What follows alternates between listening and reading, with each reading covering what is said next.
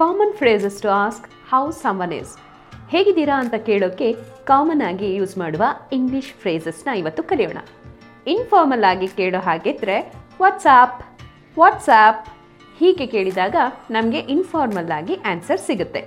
Next what's new what's new ಕೊನೆಯ ಬಾರಿ ಭೇಟಿ ಆದಮೇಲೆ ಹೊಸದಾಗಿ ಏನಾದರೂ ಅಪ್ಡೇಟ್ ಆಗಿದೆಯಾ ಅಂತ ಕೇಳೋಕ್ಕೆ ಇದನ್ನು ಯೂಸ್ ಮಾಡ್ಬೋದು.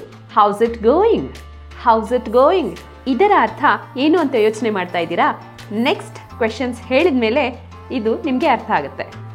Next how's everything how's everything how are the things how are the things ಇದು ಜನರಲ್ ಆಗಿ ನಿಮ್ಮ ಲೈಫ್ ಹೇಗೆ ನಡೀತಿದೆ ಅಂತ ಕೇಳೋಕೆ ಯೂಸ್ ಮಾಡ್ತೀವಿ.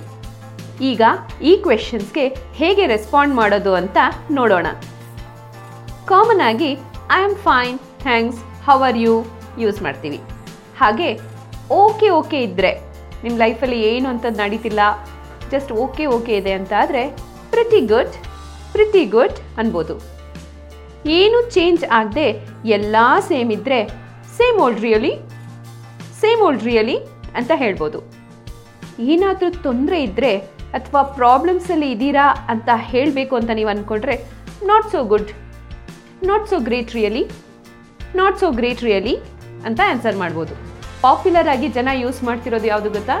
Could be better could be better or can't complain can't complain ಅಂತ. ಅಂದರೆ ಬೇರೆಯವ್ರ ಲೈಫಲ್ಲಿ ಏನೇನೋ ನಡೀತಿದೆ. ಹಾಗಿರುವಾಗ ಚೆನ್ನಾಗಿದ್ದೀನಿ ಅಂತ ಹೇಳೋಕ್ಕೆ ಇದನ್ನು ಯೂಸ್ ಮಾಡ್ಬೋದು. Thank you